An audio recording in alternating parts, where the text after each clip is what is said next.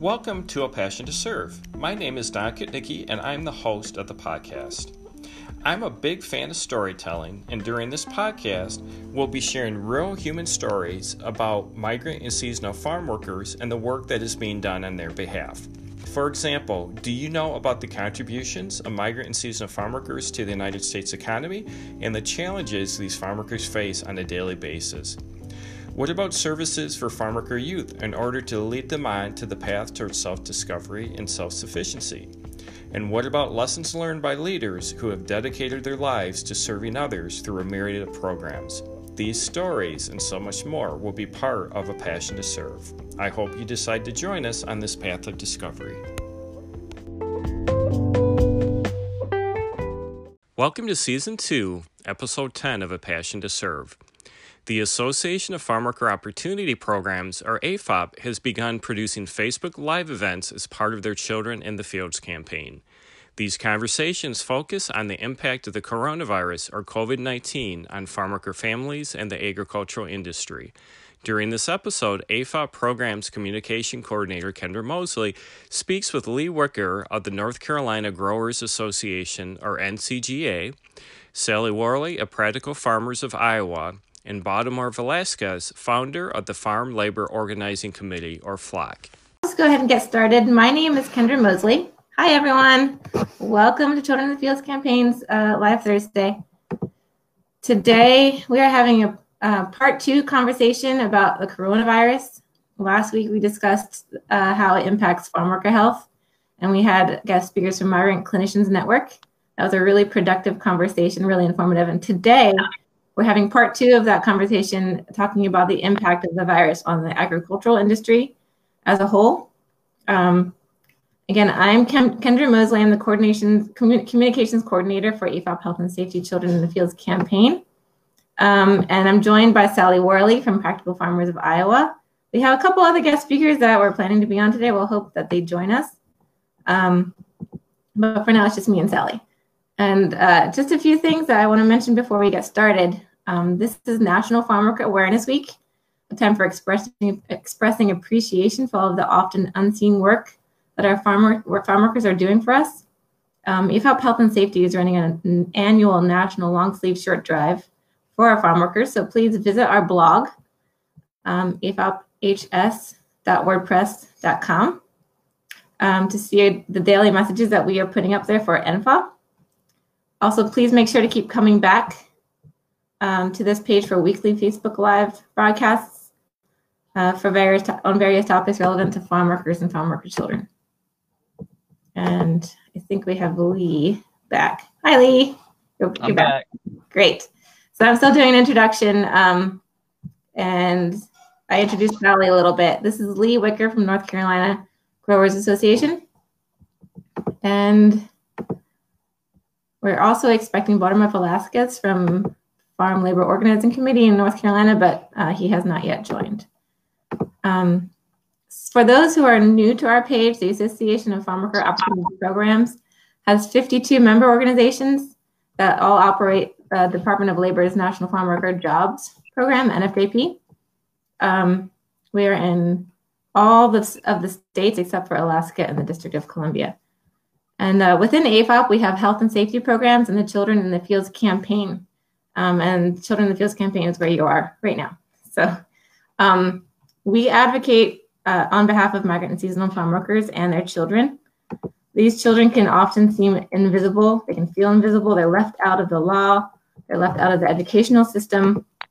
And they're often just left out of the conversation entirely. So that's why we use this platform and other avenues to raise their profile among the general public, partly by showcasing the essays and the artwork that they submit to us every year through our art and essay contest. Um, by the way, 2020 contest is coming soon. That's opening up on April 1st. So keep uh, your eyes out for that announcement. It'll be right here on Facebook and also on our website. Um, yeah, so as I was saying, market and seasonal farm worker children are incredibly talented uh, individuals who have incredible obstacles to overcome. Um, and speaking of obstacles, we just endured a pretty tumultuous week um, this past week with the coronavirus. during which many non essential businesses were shut down in many states and only essential personnel were permitted to continue going to work. And it was determined that farmers and farm workers are essential. So they are going to work, obviously, because we have to eat. So everyone's wondering how is all of this upheaval affecting the agricultural industry, the farm worker families, and everyone's livelihoods? Um, and to fi- find out, we've invited several speakers, as I've already mentioned. So welcome, Lee and Sally. welcome to the broadcast. Um, thanks. This is Sally Worley from Practical Farm Workers, Farmers, sorry, Practical Farmers of Iowa, and uh, Lee Worley from North Carolina Growers Association. Um, just a quick note, AFOP and Children in the Fields campaign is facilitating this conversation. Um, we do not endorse the opinions of any speakers necessarily, so um, just to put that in there. Um, to start out with Lee, he joins us from North Carolina. He's uh, the deputy director, deputy director of North Carolina Growers Association, which is the nation's largest H2A user. He's served there since 1997, and his work includes government affairs, labor relations, regulatory advocacy, public policy development, compliance training and support, member services, political affairs, and grassroots programs for the 650 farmers in the cooperative. He understands the unique challenges of farm labor management and compliance because he's lived it for 40 years. Lee is a proud advocate for farmers and farm workers. Sally Worley is the executive director of Practical Farmers of Iowa. Practical Farmers equips farmers to build resilient farms and communities. Sally has worked there in several different roles since 2007. She has undergraduate degrees in horticulture and environmental studies from Iowa State University and she's currently completing an executive master's in public administration from the University of South Dakota. So we're happy to have you two. Um, hopefully, Baldemar Velasquez will also join us eventually. Um, he's the president and founder of the Farm Labor Organizing Committee. If not, we will have a separate conversation with him later. Um, so we'll just dive right into the questions, and we'll start with you, Sally. Um, just one second. Let me get this started here.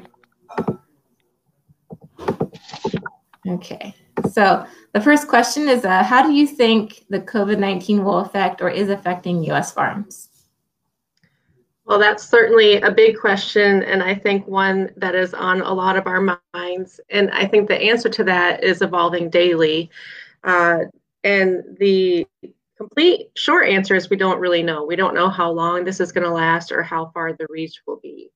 Um, you know, there is a lot of uncertainty right now. Um, as you already said, Kendra, farmers have been deemed essential workers, so they are still working and they are still producing food. So we will still have food. How we get that food and how it's being distributed might change a little bit.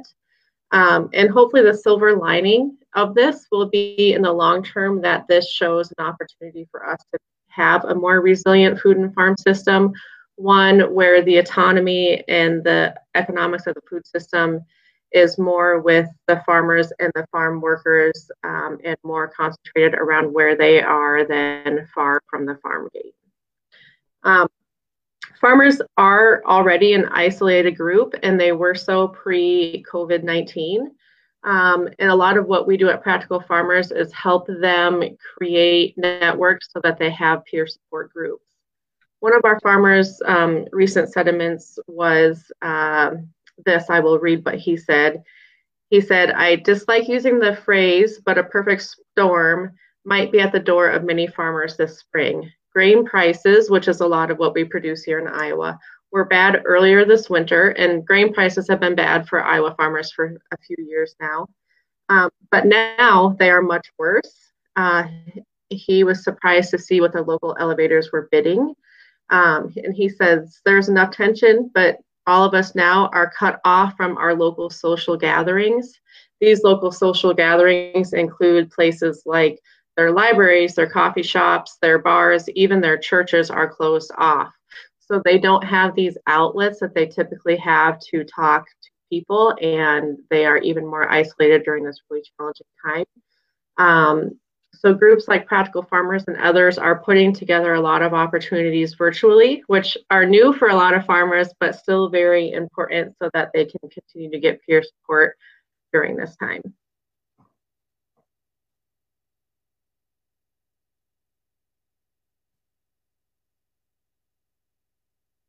Kendra, I think you might be muted. Thank you. I was. Um, the next question was How do you foresee COVID 19 affecting food distribution in the US?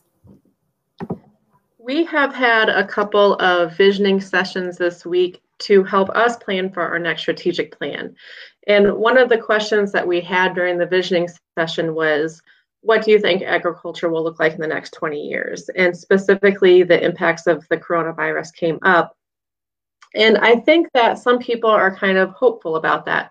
One person mentioned that um, this virus is just really showcasing the vulnerability of our food system, is showcasing how verticalized it is, which is problematic in times like this.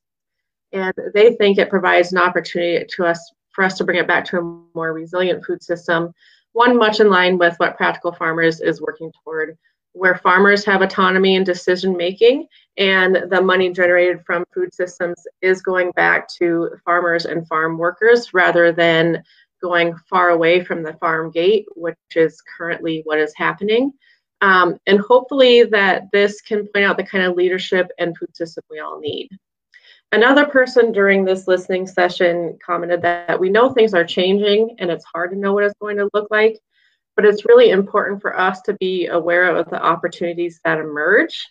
Um, and he said he anticipates seeing in agriculture with a greater emphasis on resilience and on self reliance. Um, the kind of work that PFI is doing will be amplified uh, because the need will be more apparent. Um, and that need is really focusing on community needs um, and taking care of people in communities. We know that uh, for the people selling direct, um, keeping markets open as essential food access points is really important. And they are looking for some guidance from, uh, you know, state leaders on how they can do that while minimizing risks, such as not allowing sampling, not allowing tablecloths, um, you know, different things like that that markets can do to still stay open. Um, but what one of my colleagues said is that she is really hearing that mo- farmers are motivated and rising to the occasion to provide food, um, and maybe even more so now in this situation we find ourselves in. That's that's wonderful. Um, sorry, I'm still learning this te- technology platform. Let's see. Okay, next question. Um, are the growers seeing a higher demand for crops with the grocery store shelves being empty? I know I want to, I've been going to the grocery store and it's it's empty every time I go. Yeah. So there are some immediate losses, particularly for people selling to restaurants, that they suddenly have all of these bumper crops that they were selling to restaurants. But overall, farmers who are selling direct are absolutely seeing an increase in demand. The Iowa Food Cooperative is an online platform, ordering platform that people use to order and pick up Iowa products. This cycle, uh, they closed their cycle a day early um, because of so much demand, but they had $12,000 in sales more than their highest sales day um, in that two week cycle. Uh, farmers markets, some farmers markets have already announced delay in opening here in Iowa, which concerns farmers. However, at the same time, they're getting increased requests from people because there aren't eggs, there aren't meat, there aren't vegetables in the stores like typical. So the farmers are quickly adapting. Some of them are offering home delivery. Some are offering meetups in parking lots where they're making sure that they have social distancing. I just picked up beef from one of our local farmers yesterday, and she had a system where I picked up the meat and talked through through window and set my money out. And so they're they're they're adapting pretty quickly to it, and it hopefully will be an opportunity. A few years ago, when the avian flu went rampant through our country, we experienced a lot of impact here at in Iowa, and we reached out to all of our members who raise birds who that are not in the very large concentrated facilities that saw a lot of the negative impacts. All of those who had outside flocks or smaller flocks had increased sales, increased uh, demand, and they were able to raise their prices and increase their margins on those. And those kinds of um, impacts had lasting effects for them. So, you know, while this is a really anxious time, hopefully there will be increased local food and more infrastructure for people to get their food locally. I feel really fortunate because I already have a good relationship with multiple farmers. So I have eggs, meat, produce, and I'm not worried about those things. Toilet paper is still, you know, I don't know where my future lies with that, but my food I feel have covered and I'm I'm really grateful for that. And I think more people will find those outlets. Um, and you have the thing running on the screen there. We are promoting our members with local foods on our website so other people can access that food as well. Great. Sally, what is the margin for error, economically speaking, for a typical grower? Are people in the industry worrying that this pandemic could exceed that amount? So the margin in error varies depending on the enterprise and production system, but in general, it is not, they don't make, their margins are slim. So they are definitely worried that this could exceed that amount. But fortunately, there are a lot of people coming to aid, and there are a lot of relief packages in the works. For example, the National Sustainable Ag Coalition is working on the federal package that's coming out and making sure that there is um, assistance for direct marketer farmers, um, socially disadvantaged, and beginning farmers in that. Farm Aid and American Farmland Trust are also coming out with some kind of aid packages. So it is definitely a concern um, but one that people are jumping onto really quickly.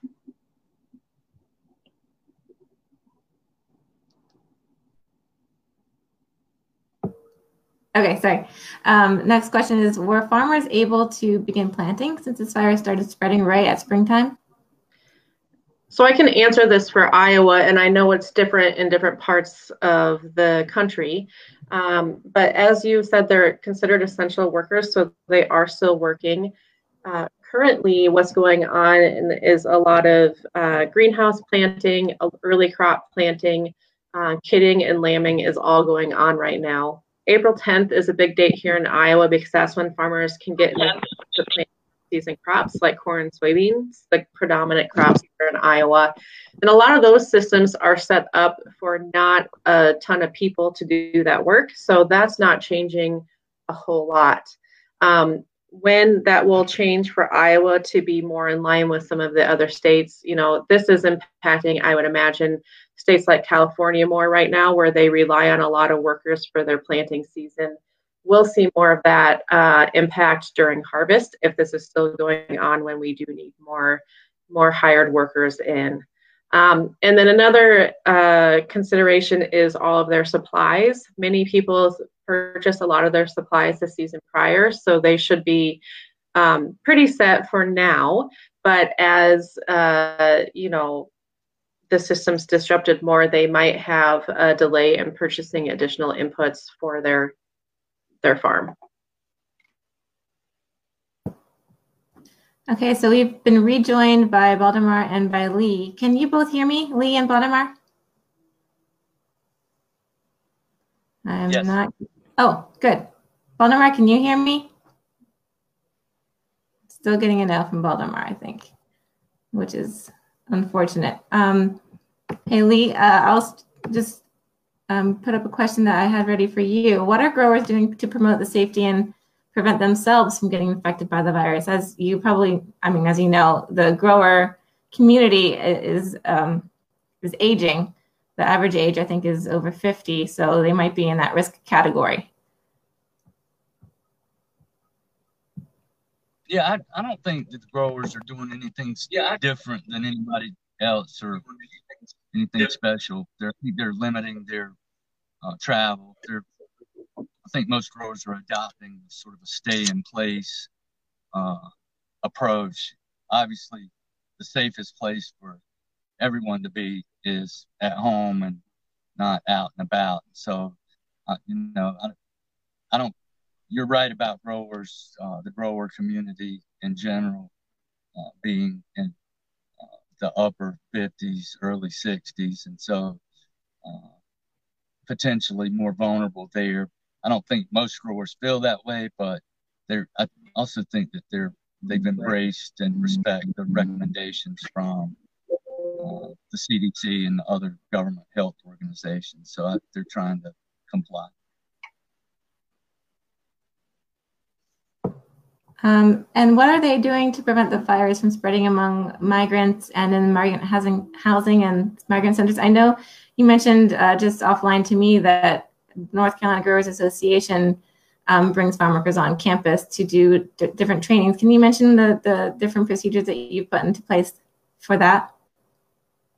Yeah, um, sure. So North Carolina Growers Association is a joint employer uh, cooperative that participates in the H2A guest worker program, and we uh, we plan to bring about 9,000 workers to North Carolina this year for our 650 members to grow about 50, 60 different labor intensive crops. And our our average farmer at the peak of harvest will have 14 H2A workers and several, you know, other uh, local workers employed on the farm. And so they want to be farmers, not experts on labor and employment law and the H2A regulations. So we uh, we've centralized the process so that uh, all the workers uh, coming in to go to work for our members come through our offices in Vass, North Carolina, uh, for orientation, where we do the I-9s and uh, show safety videos about pesticide training, and uh, they meet with uh, the labor union and other advocates, farm worker health folks, and so uh, in trying to comply with the social distancing uh, requirements, we've uh, you know last year this time or in a normal year on a Friday or Saturday, it'd be very common to come to NCGA and find three, four, five, six hundred workers uh, all there at the same time.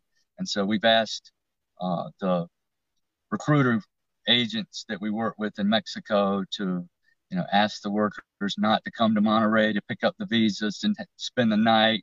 You know, just wait for their call, come pick them up when they're ready. Uh, the charter bus company is taking everybody's temperature when they uh, get ready to leave Monterrey, head for the border. Their temperature is taken when uh, they get ready to cross the border by the Customs and Border Protection folks. And so we've asked the charter bus company to, uh, we bought bag lunches for the guys to eat uh, as the first meal after they cross the border. And we've asked them to uh, stop at certain places uh, for the workers to get food and be able to use restrooms. There's restrooms on the bus, of course, but uh, when the buses refuel to stick to certain locations and, and encouraging the workers. We've sent the CDC Spanish version of the uh, how to stay safe and the what the symptoms look like for COVID-19, and so we're encouraging the workers to uh, to avoid contact with folks, you know, on the way up here uh, when they get to Vass. We, have asked the charter company to to stage the buses to come in so that we never have more than two buses on campus at any time, um, which would be in the range of 80 to 90 people.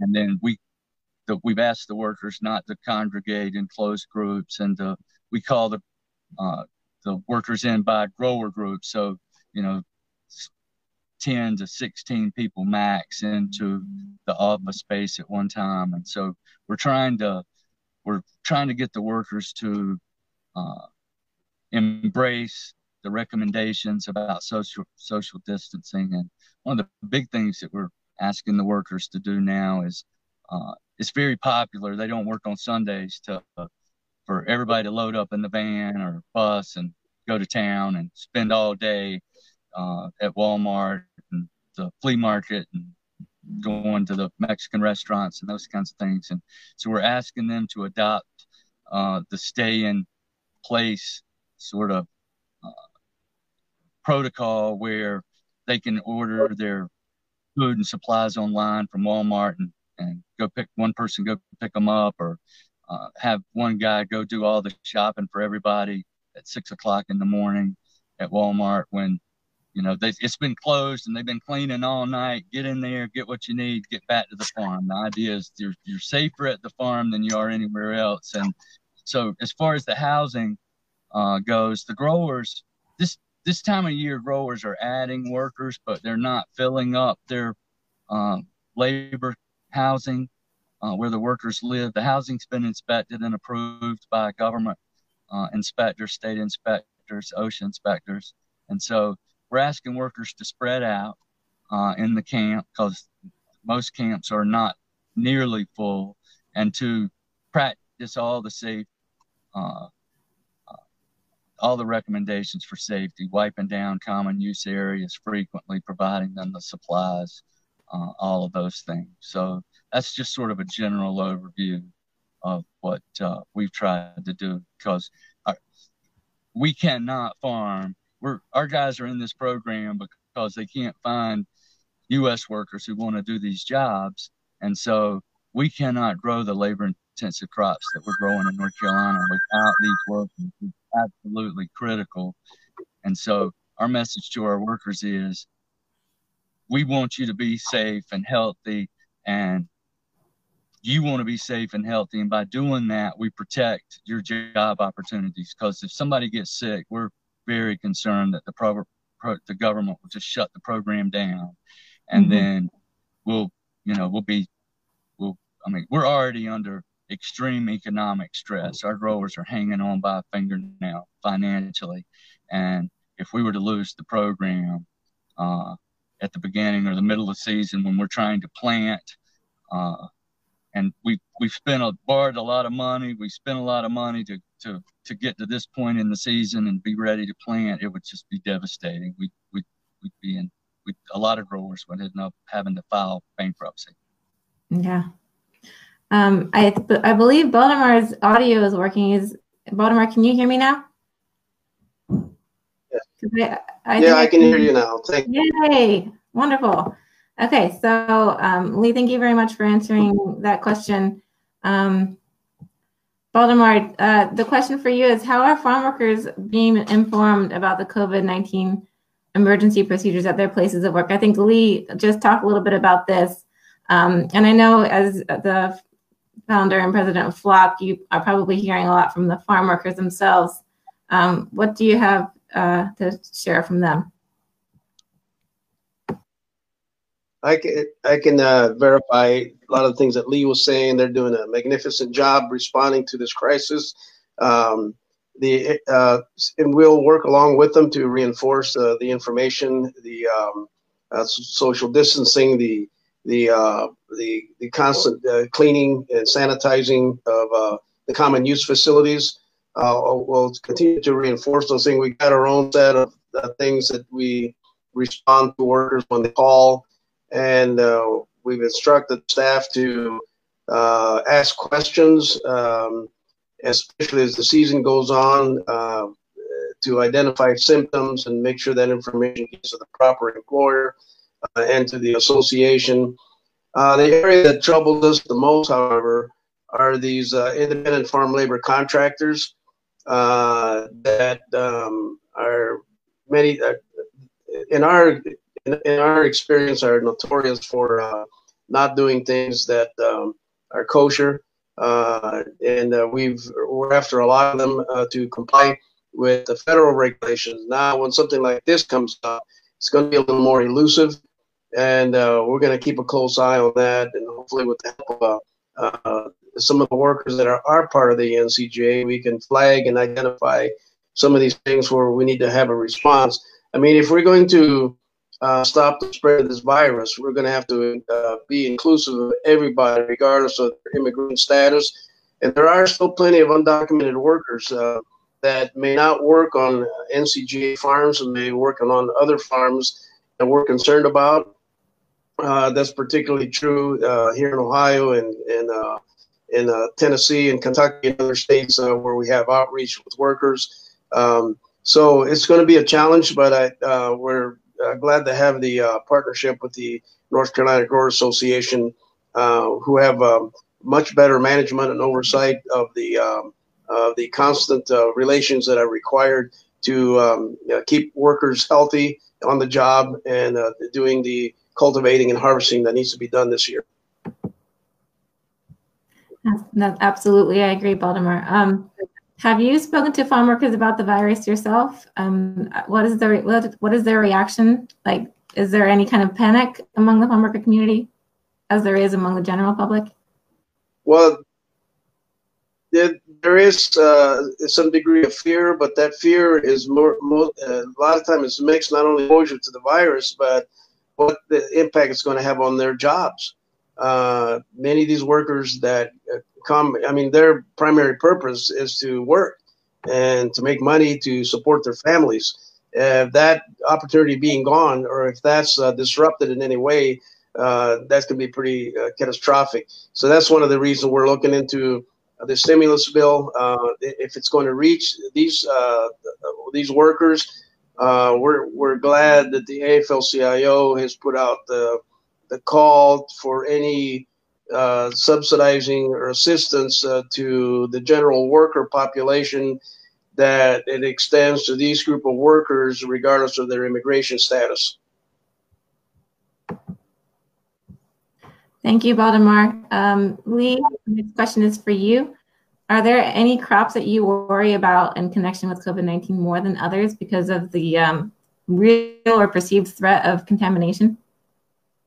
Uh, well, obviously the food crops are uh, would be the fo- focus of most of the concern. But I, you know, I don't want to. I don't want to start naming specific crops and get everybody, uh, uh, you know, scared about uh, going out and, and purchasing those. And you, you had asked Sally earlier about what they were seeing in terms of uh, demand, and it's my understanding that uh, the demand for like sweet potatoes, which is harvested in the fall, stored in warehouses through the winter and spring, and packed as they're needed. That like there's a huge demand for sweet potatoes right now, and um, but there's a lot of you know a lot of uh, one of the spring crops that is extremely time sensitive is like uh, strawberries, and uh, we're just on the brink of strawberry season in North Carolina, and North Carolina has great strawberries, and uh, our growers uh, adopt and the workers embrace safe handling practices and washing their hands even before the COVID outbreak. So nobody should be afraid. Um, a friend of mine called me last week and uh, said, "Well, I got all my workers in," and I said, "That's fantastic. I'm really glad." And because people are nervous about it. Baldemar's right. The workers are calling. They're nervous about, are we coming? Are we coming? Can we, is the government going to shut it down? The growers are calling. They're nervous. And so this grower was calling. He said, I got them all in. I said, that's fantastic. He said, uh, now I'm worried that the public won't go out and buy, you know, the strawberries and the peaches and uh, the peppers and the green beans and the sweet corn. And uh, uh, and I, I said, I, you know, I get that. So, you know, our message should be we're doing everything we can to be safe and the food supply is safe and go out and support your local farmers and uh, and give them a hug and the farm workers too for working hard, well, doing a good job. Elbow bump, right? Not even right. that. um, virtual hugs. Um, so, in what kind of scenario would you or would a grower uh, hypothetically abandon a crop or count the season a loss and just look ahead? You know, growers are are scrappy and they're survivors, and so you know they they never ever want to quit on a crop. So I'm I'm hesitant to, to give you a scenario where they would quit on a crop, but you know the most obvious thing that I could think of is, and I can't remember the scientific name for the plants that continue to bloom. The E. coli? Pardon? E. coli?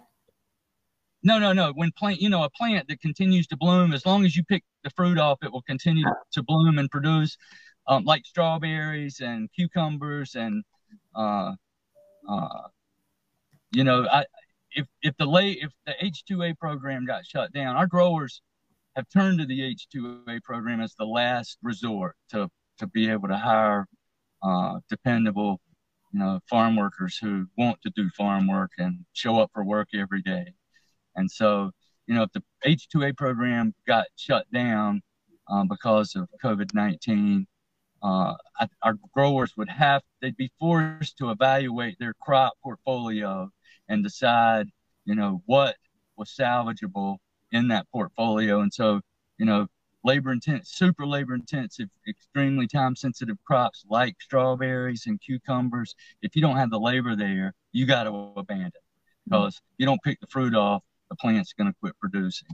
So fruit and vegetable crops would be the most sensitive, obviously, and then uh, the growers would evaluate and try to uh, determine what crop it would be most profitable crops would be most profitable going forward with the amount of labor that they have available to them at that time. Very good points, Lee. Um, Baldemar, uh, there's been a few comments about this already, um, but there's, you know, just in the past week, there's been some confusion about the visa processing, as well as farm workers already within our borders who may be too scared to go to work for many reasons now, you know, not to mention um, documentation, now there's also the fear of, of getting the coronavirus. So, do you foresee a labor shortage? We're kind of dancing around that question. And why or why not? Well, we do have a labor shortage in this country, contrary to many of our allies in the farm worker movement.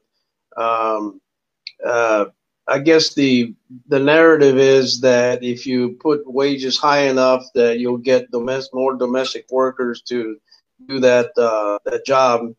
Uh, I don't think that's true. Uh, I was raised, uh, I'm originally from South Texas. We started migrating in the 50s to the north uh, to harvest crops. And that population is pretty much um, uh, aged out. And uh, the children, we did a good job in the, during the war on poverty in the 60s and 70s, getting kids trained in school and to turn to other occupations, more professionals. Uh, to this day, a lot of uh, young people that were little kids back in the 70s and 80s in in our in our union, they're now teachers and doctors and lawyers. Uh, uh, good for them.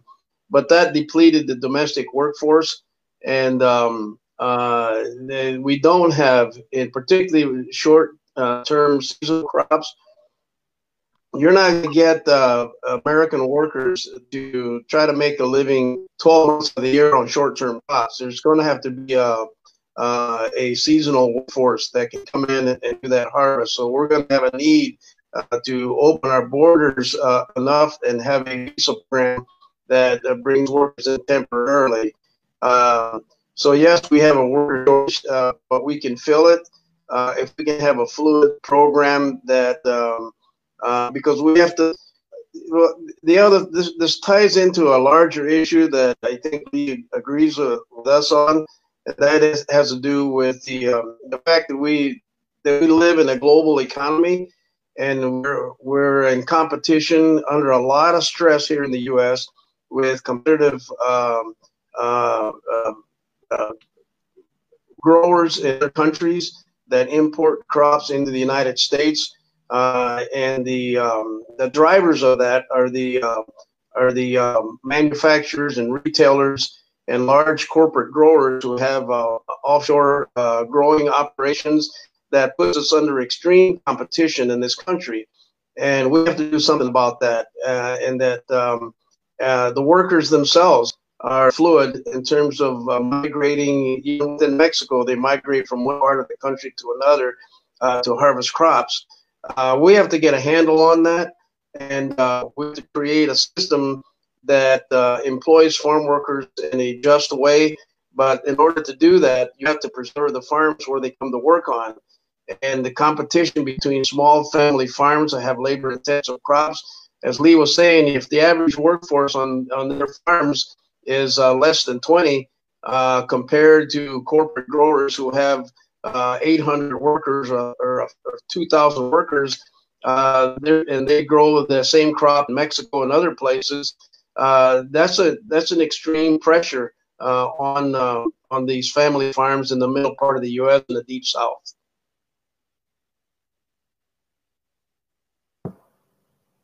Thank you, Baldemar. Um, and in fact, I'm going to skip ahead in our uh, question lineup and just piggyback right off of that and ask um, Lee here. Hang on.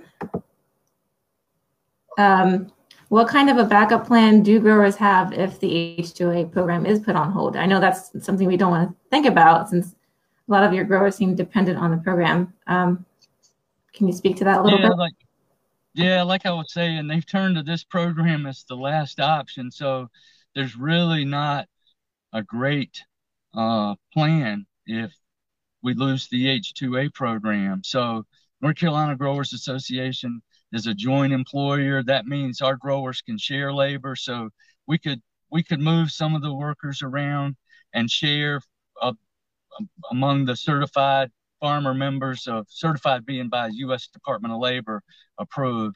Uh, we can share those workers among the growers, but you know if it it would still force the growers to, uh, I think to to evaluate their crops and to decide what is salvageable and most profitable with the labor that's available. Um, work H2A workers can transfer from uh, one farm to another through a petition process with U.S. Citizenship and Immigration Service. I think there would be some of that going on. But uh, just as one example, right now, Florida is uh, winding down in citrus harvest. And so uh, if the H2A program were to, to be suspended uh, in the next week or two, uh, God forbid, um, growers would quickly be trying to reach out to friends and colleagues in Florida and ask, you know, those workers if they would please come and work. And they can legally. I think the problem is uh, these guys have left their families in Mexico. They've been up here picking citrus for six months. They've made all the money that they need to make to take care of their families for the year, and they're ready to go home, and they're not going to want to transfer up. And so it would be a huge, huge problem. And so that's why we are emphasizing to uh, our our workers, and we pushed out all this information to the growers to share with the workers, and just constantly be vigilant and do all the things that are recommended, and stay put on the farm as as much as possible, because we need everybody to stay safe and healthy and keep working. Our our food supply is a national security issue.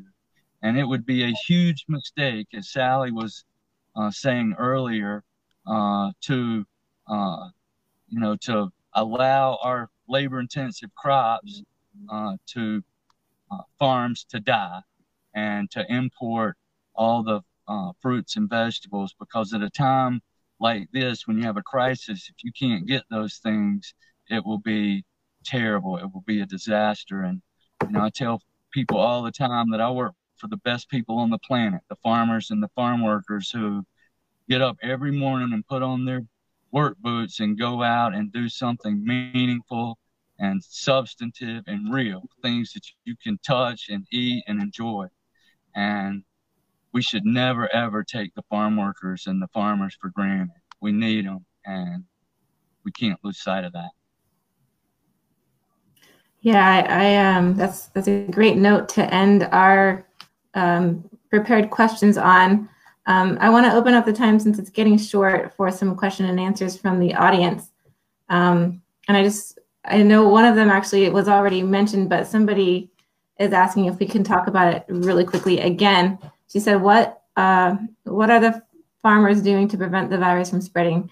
Like the, just a quick short uh, list. And I think Lee, you, you had mentioned that you're really encouraging people to spread out and you're really discouraging any trips to town that you make sure only one person goes shopping and that they go early in the morning um, before everyone else gets there and um, also uh, providing hand washing stations is that right like yep. and encouraging vigilant like hand washing practices and aggressive cleaning how about if someone gets sick do you know like it's just so hard to get testing. I've heard from so many of my friends that they've got symptoms, but they can't actually get a test and get confirmed. Like, yeah. Yeah. So we've had uh, great conversations with the farm worker health community in North Carolina. It's a very strong, vibrant uh, group throughout the state, and so uh, we've got access to uh, right now for up to 4,000 test kits if if needed. And so if you know if, if someone shows symptoms, we're gonna insist. And and you know I think some folks in the uh, migrant health community are nervous that workers, because of their economic need, uh, won't come forward with you know if they have symptoms because they don't want to miss work. So like we're strongly encouraging the growers to be paying close attention and telling the workers you don't have to be afraid. Um, if you have symptoms, it's you're much better off to to tell us so that we can go and get tested and confirm that you don't have it, uh, or if you do have it, to protect everybody.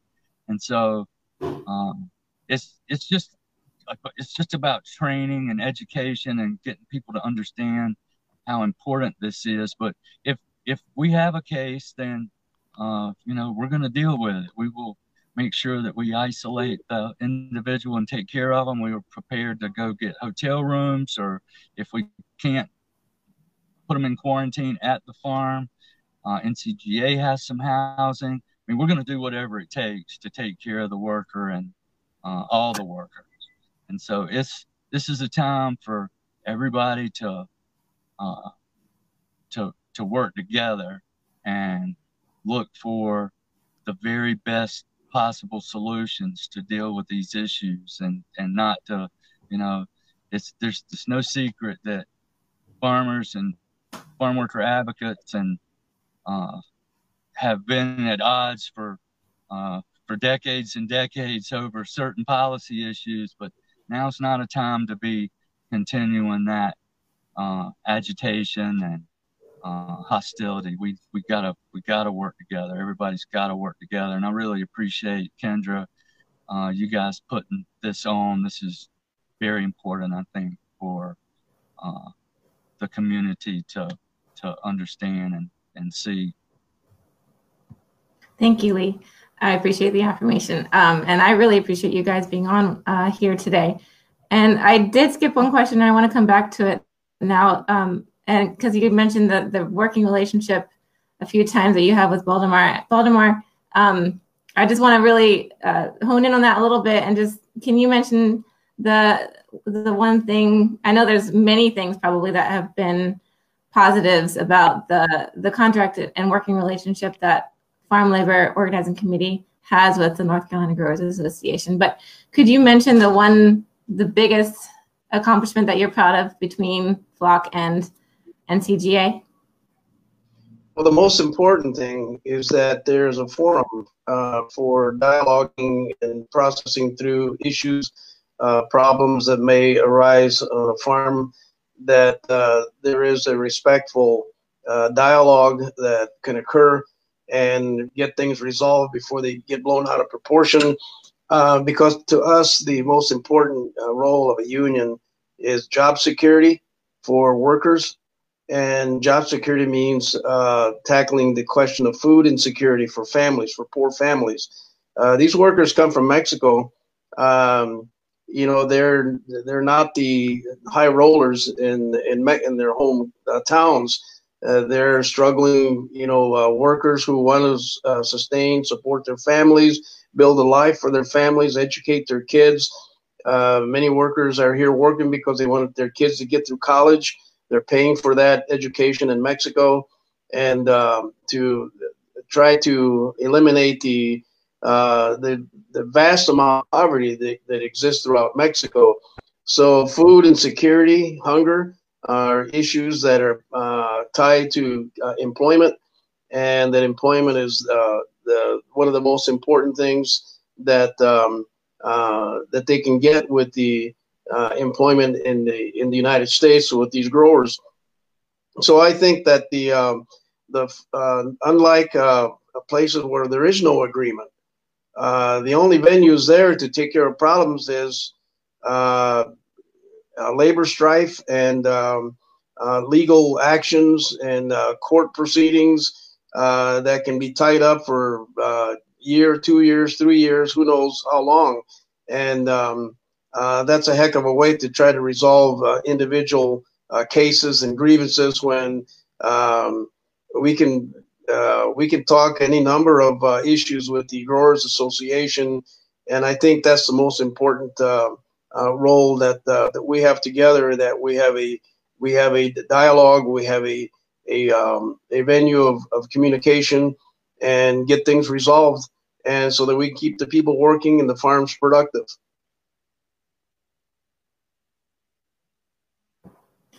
Um, we did have one question. Thank you, Baldemar. Thank you so much. Um, we had one question come in from Benjamin Williams saying that the U.S. Department of Labor reported that 3.3 million new claims of un unemployment have been filed. Um, has there been any effort by NCGA or, or uh, Practical Farmers of Iowa to reach out and offer work to these folks that are newly out of work? Yes, we are posting all of our open job opportunities online. Our growers super minimum wage rate this year is 1267 an hour. Uh, so yes, we are advertising our jobs through all the local employment service offices in North Carolina. And so the answer to the question is yes, we are trying to hire U.S. workers. That is one of the uh, that is the that is the foundation uh, and premise of the H2A program. We're only allowed to bring the foreign workers uh, once we prove that there aren't U.S. workers who want these jobs, one, and two, that we've made an ongoing commitment that we will hire any U.S. worker who wants these jobs uh, during the first 50% of the employment period. So that's a great question. Sally, do you have anything to add?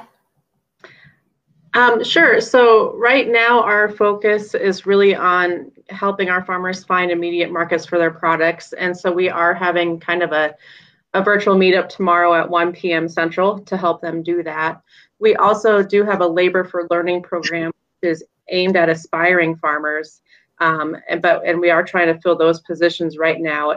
We might have more applicants for those positions, um, but we are advertising those at this time.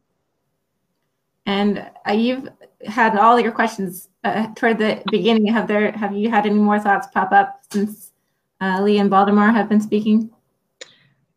I mean, I would just underscore everything they said. They're really the experts with the farm workers. And I think one thing that we can all do is educate our consumers to continue to purchase healthy food and make sure they're um, using safe handling practices at their homes. They should be doing that all the time, anyways. As Lee said, our farmers are really well trained in safe food handling practices, but um, you know, consumers, if they're worried about it, can practice those at home as well, so that they do not need to be worried about their food being contaminated. Thank you. I think the last question that we have is uh, about the stimulus package. We haven't touched on that a whole lot, but the question is, will H2A workers be eligible in that stimulus package? Does anyone know the answer to that? So I was I looking, know. yeah, I was looking through some of the documents that I have on it, and they are specifically mentioned for future educational programs, which is not part of the stimulus practice package. So um, I see underserved farmers mentioned as part of the stimulus list package, but not farmers specifically. This language is still being drafted and it's really early. So I, my, I'd say we don't know, but we can all encourage um, our lawmakers to include them in the package. Lee, did you have something to add? No, well, I was just going to say I haven't uh, seen the package, but I'd be shocked if, if uh, H-2A visa holders were included in the package.